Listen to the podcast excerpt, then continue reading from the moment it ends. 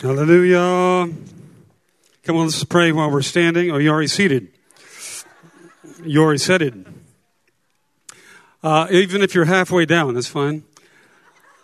Lord, we just love you this morning. We appreciate your Holy Spirit. Appreciate your ministry in our lives, Lord. We just tune our hearts to you. We look to you to teach, to train, to ignite Thank you for the spirit of revival in our hearts, the awakening of the will of God, the awakening of the calling of God, the awakening of the voice of our Father within. We thank you for this in Jesus' name. And everybody said, Amen, amen, amen. Yeah.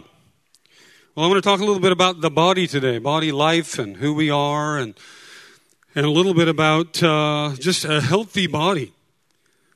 We love, uh, we love our body. We love New Horizon. The church is likened to a body in Scripture, and uh, I was just, I was just thinking a little bit about uh, on our way home or somewhere as we were, as we were getting home. Joel said, um, "Hey, I want us to take on a project,"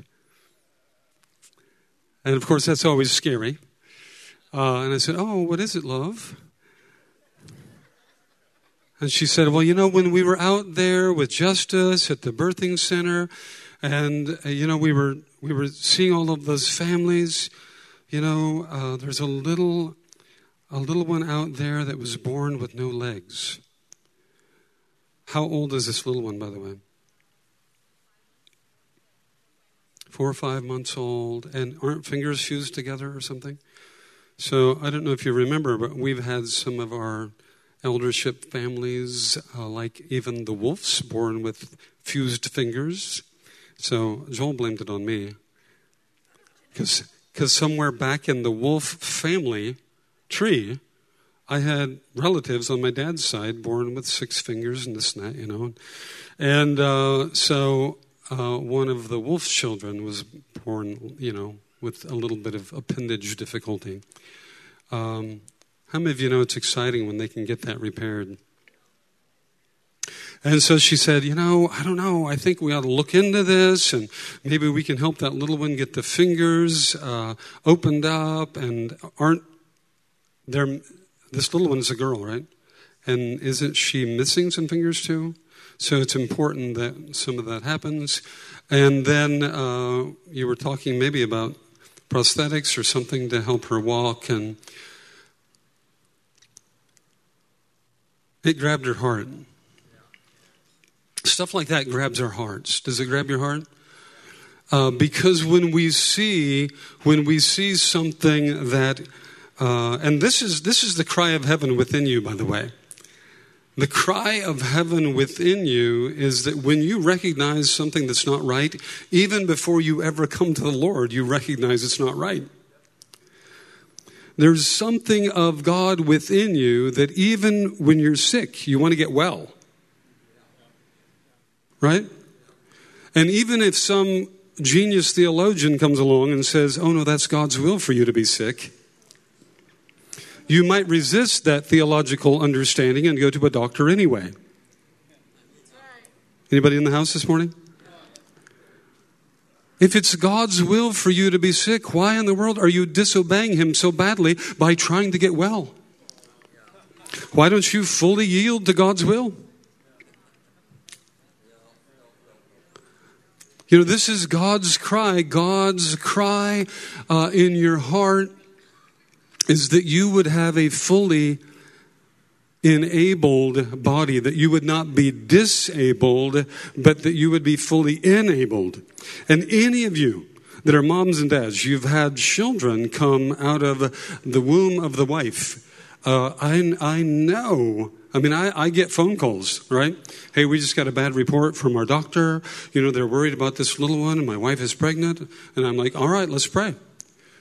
And we've had multiple miracles in the womb. The next phone call I get is everything's okay, everything tested good. Now, there are those that come along and say, oh, you know, uh, well, we do these testings so that the baby could be aborted if you choose to go that route. And I'm like, we do those testings so that we can enforce the rule of heaven. You've got to be kidding me. When we get a report that contradicts, there's something of heaven that wells up within.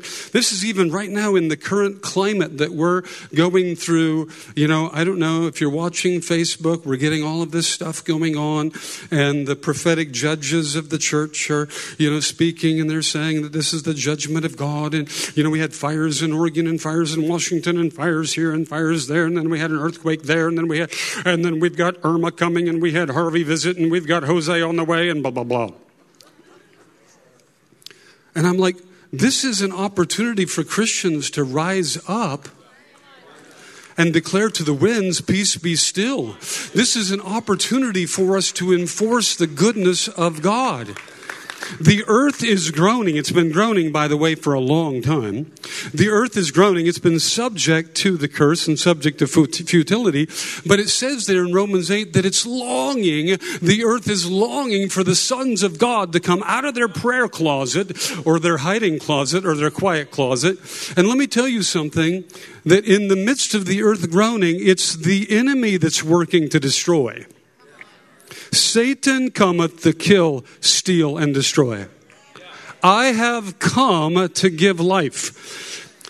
The presence of the Lord is a presence that gives life. It is the cry within us for life. And even, even the unbeliever, even the unbeliever will have the witness of the Spirit of God within them. So when we run around, what, what's interesting is that if Satan can convince the church that calamity is God's will or God's judgment, then He can keep you from praying.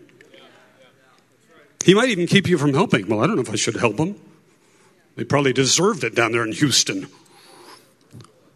They probably, I don't know what they did, but it was so bad. Harvey came in. So it, when we start when we start processing some of these things with a perspective that is other than redemption, it's other than restoration. He that is spiritual restores. Galatians 6. This is, this is God's heart always, is that he that is spiritual restores. And the earth is longing for the sons of God to take their place. The sons of God rise up, act like Jesus. Jesus, Jesus is headed somewhere. Remember that? Mark 4, I believe it is, but Jesus is headed somewhere. Don't quote me on that one. I don't have the Bible memorized. We're working on it. Jesus is headed to a destination. Remember that? And so he's going across. They've named the destination. And a storm arises. The storm is to keep them from reaching, reaching their destination. You know, I'm sharing with somebody yesterday. My goodness, you know, of course Satan wants to destroy America. The givingest nation on the planet, the most missional nation on the planet. Yeah, but there's Hollywood here. Yes, but there's righteous wood here. There's oaks of righteousness all across this land and 340 or 50,000 churches with people gathering all across this land today. Hello, somebody. Of course, Satan would love to harm America. This is why we can, we can rise up. We can say no. We should be the ones pushing back. We should be the ones. And so the sons of God rising up is us taking our place as a force of good, a force of righteousness, a force of blessing, a force of redemptive power, and not letting the enemy, if we see, if we see any body, any body that is disabled, we have the grace on us to begin to speak life, bring life, bring hope, bring finance, bring resource, bring that that will turn that around. Amen. So even as even as in your own observation, when you see, I remember, you know, it wasn't long ago. Grandma Phyllis, it actually was quite a while ago because she's been doing it so long now, at 92 years old. But many years ago, she's like, well, I think rather than giving, you know, a lot of money away at Christmas to this, that, and the other thing, I'm going to give my money to heal the smiles of those born with cleft palates. Have you seen the smiles commercials? Have you seen those maybe in Charisma Magazine or Christianity Today, or they've popped up on your Gateway Bible soft, you know, when you're searching the web or something? And so she's like, I'm going to start giving some money to help those little children get that cleft palate fixed, get those teeth brought together, and have the potential of having a beautiful smile. And so there's where a lot of Grandma Phyllis's loving Christmas funds go. Why? Because it breaks our heart. That's God in you, breaking your heart. That's God in you. That's God in you. Amen? Today, the title of my message is Loving, Loving My Body. Loving My Body. It's interesting, Ephesians 5 says even that the way we should care for our spouse as men is the way we care for our own body. That we should love our spouse even as we uh, love our own body. Now, this is not some kind of a, it shouldn't be seen as some kind of an odd fixation, loving your own body. But it is, it is the essence of it out of Ephesians 5 is that we care for our body. That we care for our body. And knowledge, knowledge results in a shift, a shift of the way we care for our body because we care, we love, we protect, we nourish. Now, what do I mean by knowledge? Well, maybe you're destroying your body with certain foods until knowledge comes. Maybe you're destroying your body with a certain behavior until knowledge comes. Usually, when knowledge comes, there's an accompaniment of conviction within that is like, mm, this is not this is not loving me very well. This is not taking care of me very well, and and we know that that the enemy wants to destroy our health. That this is part of part of the working of the curse as well that even as we are subject to and influenced by a world that's been given over to the curse, then likewise, there's things that we engage with, there's things that we do, there's things that we ingest, there's things that we smoke, there's things that are extremely harmful to the body. But once knowledge begins to come, then we begin to see, hey, that I should make a change there. Amen. How many of you have made changes over the past? Uh, just uh, uh, wiggle your elbow or something. There you go. All right. I didn't want it to be too obvious, you know. So I want to talk about the parallel of the body of Christ this morning. Because, in the same way that we disdain, recognize, uh, dislike, uh, are grieved over physical disability,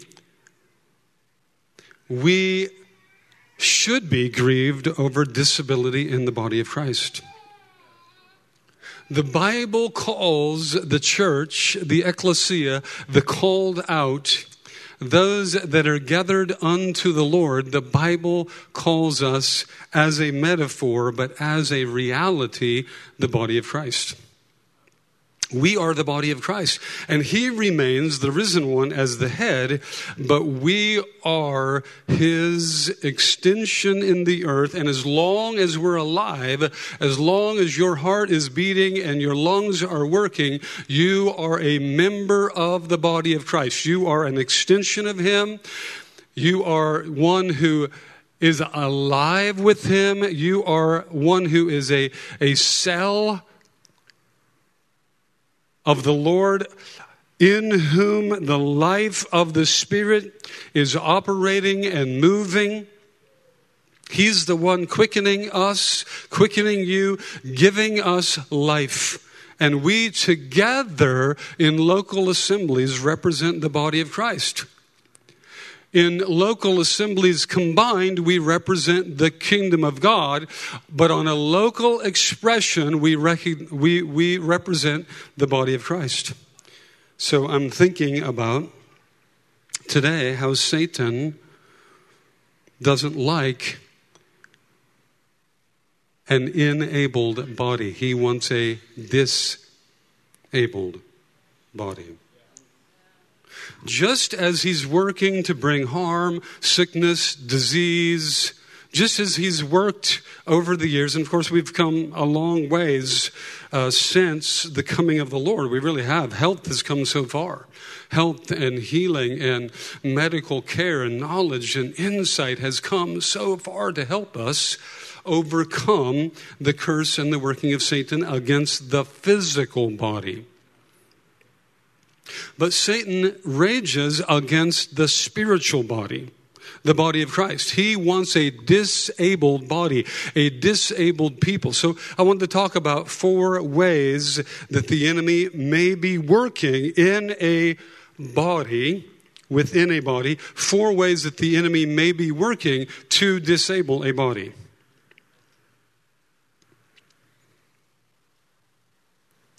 Number one, isolating God's appointed leaders from their appointed flock. This could be a way that the enemy could be working to disable the body. I always uh, grew up with this, uh, this, I don't know, I had this inbred in me from the time that I was born on the pew, probably. You know, that God calls us to leaders, God calls us to churches, God calls us, God, that there's something divine in God, that God even, that He's revealing stuff to us. It's not, it's not just Him bringing that which he determines and you must follow, but it's out of his foreknowledge. It's him giving us a revelation of that which is the highest and the best for us. I probably could have chosen another woman uh, than this one down here and still made it to heaven, potentially, you know. It's possible. But she doesn't think so, but. But when the Holy Spirit, when the Holy Spirit clearly said, in the inner man, this is your wife. This is when I got that download, that was a download of the highest and the best. Now, I could have fought that. Have you ever fought the Holy Spirit? Yeah. Uh, I could have fought that. I could have resisted. I, I could have married somebody else. Probably would have had a shipwreck. Uh, but nonetheless, uh, instead, for some crazy reason, I just leaned into the word from the Lord. And I'd been trained all my life, which is not a bad thing, that the Holy Spirit wants to lead you and guide you, and He wants to drop into your gut the highest and the best that is leading vocationally, is leading about a wife, is leading so many things. The Holy Spirit wants to drop into your gut what is the highest and the best. And so I've always had this crazy leading about shepherds and under shepherds as well, that God has leadership for us. Whenever this church has been orphaned, okay, because I've felt like, well, we need to be under apostolic leadership. Then we've sought God, we've fasted, we've prayed, we've gotten together as an eldership team until we got the direction of the Lord. And God has used leaders in our lives so many times to encourage, to set the course, to prophesy over us, to, to, to help us. And in the same way that I'm that I'm seeking, I remember in 2010 when Shayon came up on the platform and the Holy Spirit spoke to me. I was on the front row and he said, This is your family. It was a clear, highest, and best word. And it was a transition from one family to another. We had we've gone we've been here 25 years and so we've been we've been always receptive to when the cloud moves moves when it stays stay. Yes? And I believe that, that God has the same for us as people, that that the way we shop for the way we shop for a church shouldn't be based on air conditioning. It shouldn't be based on the color on the wall. It shouldn't be based on the coffee beans. It shouldn't be based on it shouldn't be based on the depth of the foam on the chair. I believe that the way that we find god's leading for us as a people where he would knit us to a body so that that body would be enabled and not disabled is that we listen to, that we pay attention to the Holy Spirit. And I believe this is one of Satan's tactics is to isolate appointed leaders from the appointment of their flock. 1 Peter 5 I exhort the elders among you as a fellow elder and a witness of the sufferings of Christ, a partaker also of the glory to be revealed. Shepherd the flock of God among you. Well, they have to be among you. What if they're not among you? I can only shepherd those that knit themselves, that recognize, hey, there's something special here. This is where I belong. There's something family here. And then it doesn't matter what comes. It doesn't matter if storms come, troubles come. I don't interpret storms as I'm no longer called here. I'm supposed to leave here. I don't belong here. I don't interpret storm. I interpret storms as get out of here. The Lord rebuked my relationship this, this, this that's causing conflict with my relationship with this appointed leader. Hello? Am I saying this okay? Am I doing all right? See, here's what I think. I think that, that when we come to the Lord, we're definitely called to Jesus. But then I think we're also called to the appointed leader that God or leaders, there's, there's seasons, we've experienced that here, that God appoints that we would be led, that we would follow, that we would knit to appointed leaders that have something great to do with the transitions of growth in our lives. Thirdly, we're called to one another. So I think there's three healthy callings in a body member, in a body member. We're called to Jesus, but we're called to the leader that he puts over us, and then we're called to one another in that particular body or that particular house. Hebrews 13, 17, uh, leaders like me even hate to read verses like this. Uh, it says, Obey your leaders and submit to them, for they keep watch over your souls as those who will give an account. Let them do this with joy and not with grief, for this would be unprofitable for you. Numbers 27 15. Then Moses spoke to the Lord and said, May the Lord, the God of all spirits of flesh, appoint a man over the congregation who will lead them out and will come in before them, who will lead them and bring them in, so that the congregation will not be like sheep that have no shepherd. There's, uh, you know, all sorts of talk these days about, you know, pastors, you know, pastors are, you know, really not that cool, and we shouldn't use the word pastor uh, because pastor is just one of the smaller words in Ephesians 4 and whatever. There's, there's so much, you know, interesting talk that goes on in our apostolic circles. The main thing is, is that God wants us to be under a shepherd. And then God, God holds the shepherd, oh boy, Oh boy. Oh boy, you think you're in trouble. Then God holds the shepherd accountable for how he or she shepherded. You're going to be you're going to be held accountable as to how you sheeped. And I'm going to be held accountable as to how I shepherded. But my point is that there's a divine place for you in God. And that if you you know, I mean, just on the mission trip alone, so many, I wish I could tell the names, but, you know, it's just fun for me to hear testimonies of those of you that are sharing, you know, since I came to New Horizon, this is what's happened to my life.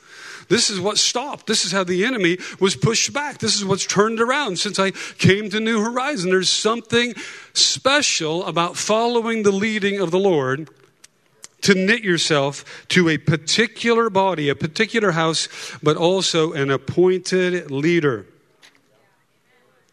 an appointed leader. Wow. Crazy, crazy stuff. Number two, Satan, Satan works to isolate us from the household of faith. Here I'm just talking about uh, friendship, association, uh, uh, uh building, gathering, uh, getting together with God's team, God's family, weekly gatherings. Galatians 6 9 and 10. Let us not lose heart in doing good, for in due season we will reap if we do not grow weary. So then, while we have opportunity, let us do good to all people, especially to those who are of the household of faith. So this is, this is another expression for the body of Christ. The Lord draws us into families. He knits us into these families. We become a part of these families, and He intends that we would draw near to the family. He intends, He desires that we count this as our family that we count these that He's drawn us to. And by the way, we don't get to pick them.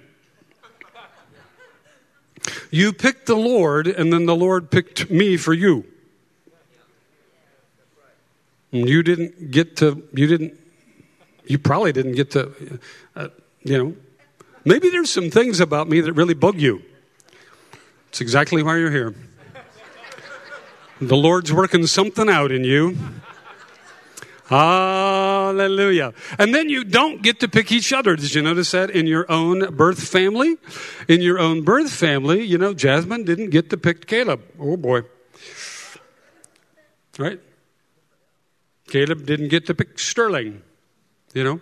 But what happens is as God knits us to a family, so first we're drawn to the Lord, we're drawn to an appointed leader, and then we're drawn to be committed to a family. We're knit to one another, and that means proximity. That means weekly gatherings. That means getting together. That means rubbing shoulders and having conversations. That means listening until your ear falls off.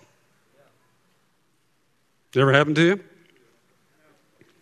Hebrews 10:23 Let us hold fast the confession of our hope without wavering for he who has promised is faithful. And let us consider let us meditate let us consider let us muse let us mull on how to stimulate how to provoke the King James says one another into love and good deeds or good works not forsaking our own assembling together as is the habit of some.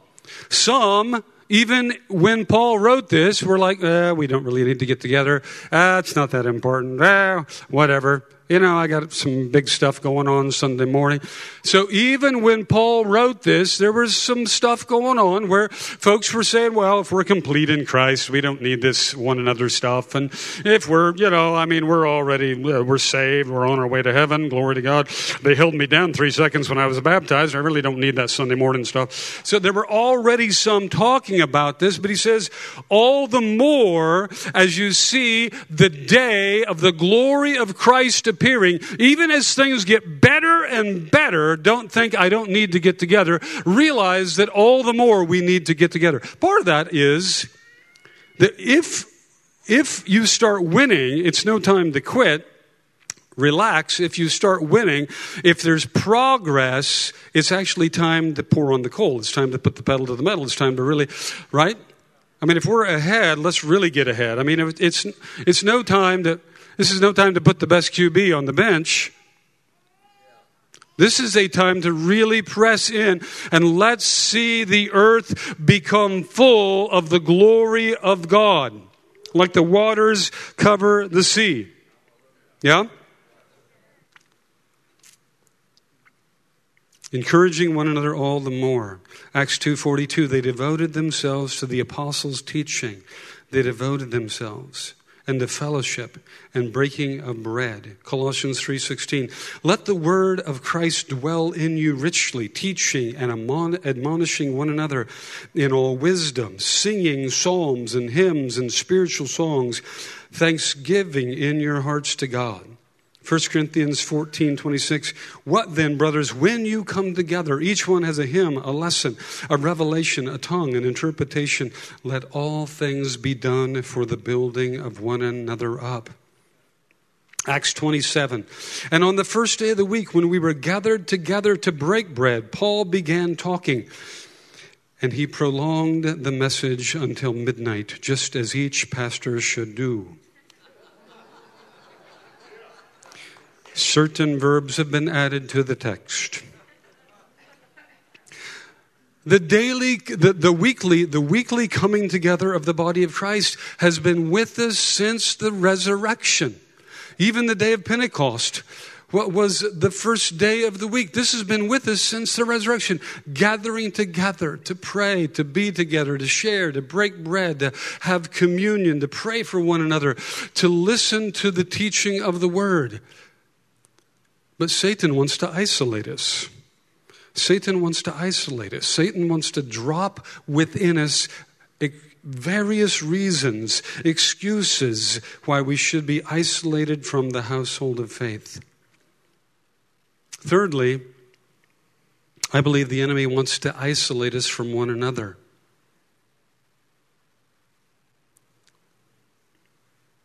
What I mean by that is we have to be so careful that church is not something we attend instead of something that we are. The trend in so much of America is the one hour church service.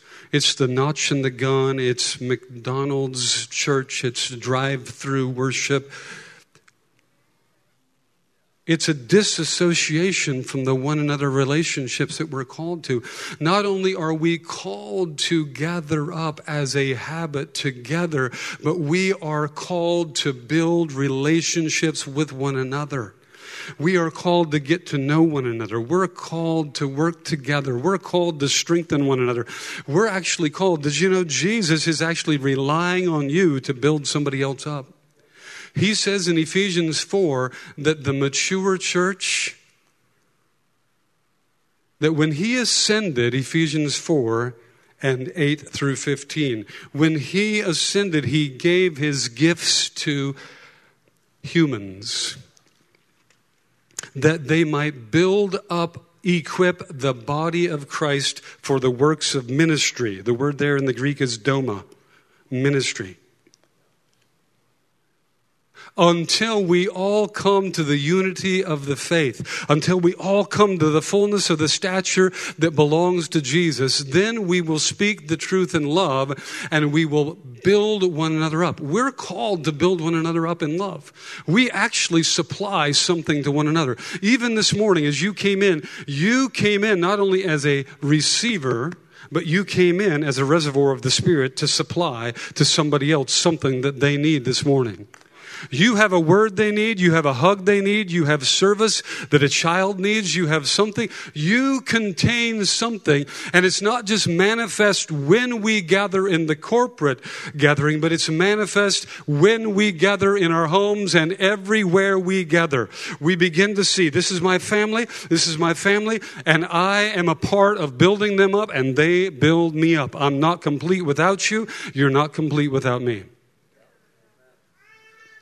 Boy, the shouting should be double. Woo! 1 Corinthians 12. Even as the body is one and yet has many members, and all the members of the body, though they are many, are one body, so also is Christ. For by one Spirit we've all been baptized into one body, whether Jews or Greeks, slaves or free, and we all were made to drink of one Spirit. For the body is not one member, but many. And if the foot says, Because I'm not a hand, I'm not a part of the body, is it not for this reason any less a part of the body? And if the ear says, Because I'm not an eye, I'm not part of the body, is it not for this reason any less a part of the body? If the whole body were an eye, where would the hearing be? If the whole were hearing, where would the sense of smell be? But now God has placed the members, each of them, in the body just as he desired. This is part of why we have to know that we've been called to a local assembly is because he is placing us where he needs us, where he desires us, because you have something about you that somebody else here needs and somebody else doesn't have. This is why we need your expression. This is why it is said that the first Reformation was to give the Bible back to the church. The second Reformation is to give the ministry back to the church. You are a minister here. Isaiah 61 says that there will be a day as we come to Zion where they will all be called ministers. They will all be called ministers. That's why it says that really those who function in any office are not really the true ministers. They are the equippers of you who are the ministers. You are the true ministers. So you're not just a Christian. You're not just one who just attends a fellowship, just checks in, checks out, gets a bulletin. You are one who is a builder. There's a treasure in you that builds someone else. And that treasure is needed to shine forth out of your heart so that those around you will receive. They can't receive from somebody, they're going to receive from you. You do something for somebody that I can't do.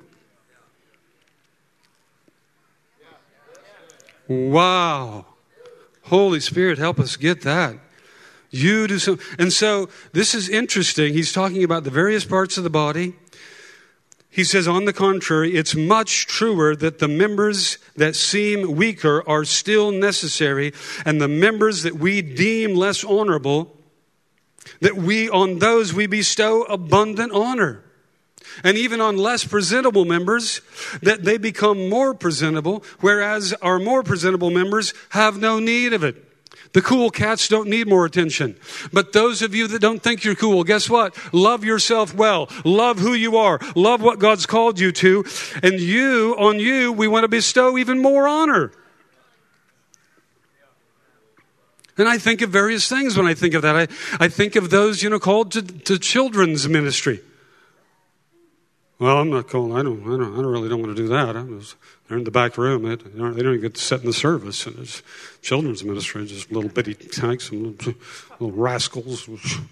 Those little bit of what are they going to do? Grunt and groan and pee and poo. And what are we going to do? Clean up a little bit of crud? And, uh, well, are they going to memorize? Oh, I'm not going to serve back there. I'm not going to nothing to do with that. Are you kidding me? That might be exactly where you're needed. But but that that that unction, that desire, that little quickening, that little spark within you, if you despise it or if we if we don't see it as honorable, if we're not putting honor if we're not putting honor on some of these areas of ministry and the areas of love and the areas of building up the body, if we're, and if you're not putting honor on yourself, whoa, hey, whoa, that's a spark within me. That's a good spark loving children, that's a good spark within me. That's a, wow, that's a good spark, right? That's an honorable spark within me. But if you don't see that, then you're going to be like, well, I don't, I don't want that. I want, I want to be on television. I should be on the platform. I, I want to do something that's really cool and visible, and I want to be. No! That spark within you has got great value, and we can't exist as a body. We're going to be disabled instead of enabled unless you yield to that spark and begin to see there's honor in that spark. There's honor in that spark.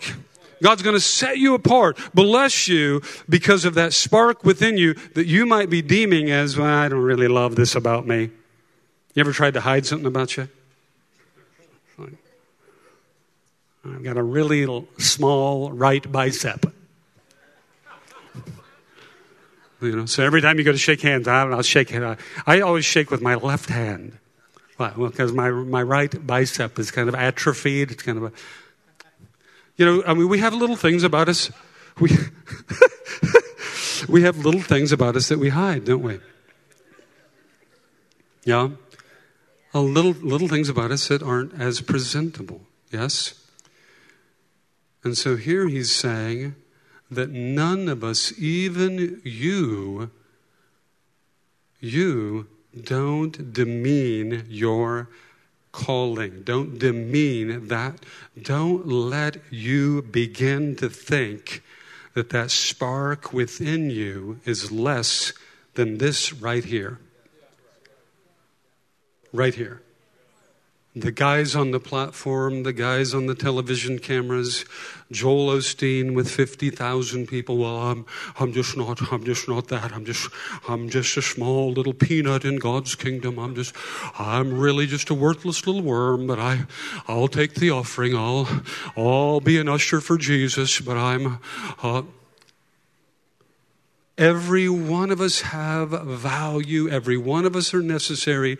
And this body right here can't function and be fully enabled without your part. Isolating us from one another, though, that's what I was on. Isolating us from one, from one another. Oh, my goodness. Part of the enemy's influence is to keep us from good relationships getting us thinking, getting us thinking that we're too busy. We run in and we run out. Satan is trying to keep us from relationships. Isolation is unhealthy. But we begin to think, or there is a there's an influence that comes within. I'm sufficient on my own. I don't really need the prophetic people. I really don't need the teach, teaching people. I, I really don't need to join in the prayer circle. I, I, I really, I really don't need, I, am not available to help with that family. Uh, uh I, I, I, I, really don't, I really don't need to get together with them for coffee. Isolation, isolation. One of Satan's tactics to bring forth a disabled body is to isolate us from relationships and from one another. There's uh, 59 one another's in the New Testament. I'm not going to give them all to you. 59 one another's. Wash one another's feet. Be devoted to one another in brotherly love. Honor one another above yourselves. Live in harmony with one another. Accept one another as Christ accepted you. Instruct one another. Greet one another. When you come together to eat, wait for one another. Have equal concern for one another serve one another in love, carry one another's burdens, be patient with one another, be kind and compassionate, forgive one another. 59 of those in the New Testament. 59 of them. And one of them I'm not telling you. Greet one another with a holy kiss. Don't try that after service. Fourthly, Satan seeks to isolate us from the generations. Satan seeks to isolate us from the generations. The anointing of Elijah, an anointing that always precedes the Elisha presence of Jesus, is the cry within us for the other generations. Malachi 4 6 says, First, first I'm going to send Elijah, and Elijah will restore the hearts of the fathers to the sons, and the sons to the fathers. Before the Elisha and this is a pattern. This is a pattern that is set up in Scripture. Before there is an Elisha move in the midst of a people, in the midst of a body, there will be an Elijah. Elisha came second, the double portion, overcoming anointing. Elijah, the prophetic anointing of Elijah, will proceed. And that anointing will begin to. And so when you feel that, please don't resist it. Satan wants to isolate us from the other generations.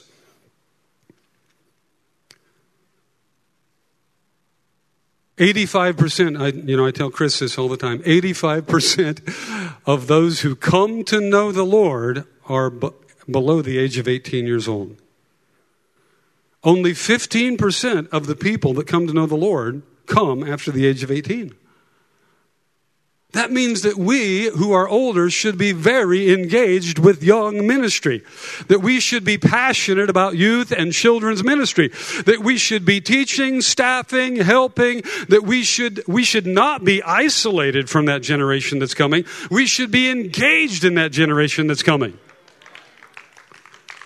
And this will kill a family, this will kill a home, this will kill this will kill anybody. Is it that which is beginning to come if we isolate it, if we set it apart, if we if we say that's not that's not where life is, that's not we're going to miss out on what God has. So the Elisha anointing follows those who begin to. So at the Holy Spirit, I, I know that this is you know, the Holy Spirit will be working on our hearts, and maybe this is one of the sparks that He's bringing within you is a spark to get engaged, get involved with younger ministry, with others outside of your generational sphere. Don't let it be quenched. Holy Spirit, we just thank you today that you are making us to be an enabled people, an enabled body, not a disabled body. We appreciate your moving within us. We, we want the spark of health within us. We lean into, we look to, we desire, we confess, we want, we want the spark of your health within us. And we welcome you. We welcome you. Move in our hearts. Help us to become those who resist the enemy. Lord, we just agree that we have discernment, that you're giving us insight, you're giving us understanding. We, we know the schemes of the enemy that we might tear them down, that we might live in a righteous rebellion to that which the enemy would drop in our hearts, that we would say, No, we're not available. In Jesus' name.